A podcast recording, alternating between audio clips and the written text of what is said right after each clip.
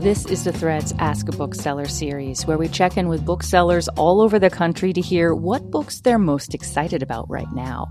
I'm Emily Bright, and this week I spoke with Sara Groves of Longfellow Books in Portland, Maine.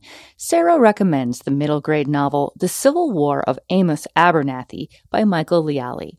The story is about 13 year old Amos. Uh, Amos is gay. His best friend Chloe is black, and Amos's crush Ben is questioning his identity. And they all three work at the Living History Museum as as teen volunteer workers. Um, the three of them realize that queer folks, black people, and women are largely missing from the depictions of 19th century life at the museum.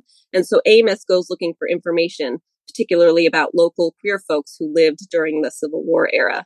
He finds information about Albert DJ Cashier, who was assigned female at birth but lived as a man throughout his life and fought in the Civil War, and who is actually a, a historical figure. Um, and Amos begins writing letters to Albert as a way of connecting to um, and seeing himself in the past. Amos, Chloe, and Ben want to bring this history to light at the Living History Museum, and they encounter some resistance along the way from their community, culminating in a scene that just sent fireworks through me. It's inspiring and motivating, heartwarming. The book does a fantastic job of encouraging kids to ask questions about the world and uh, giving them language to think about who writes our histories and why. The book is geared toward ages 8 to 12, but I'm always encouraging adults to spend more time with middle grade books, and this one is wonderful.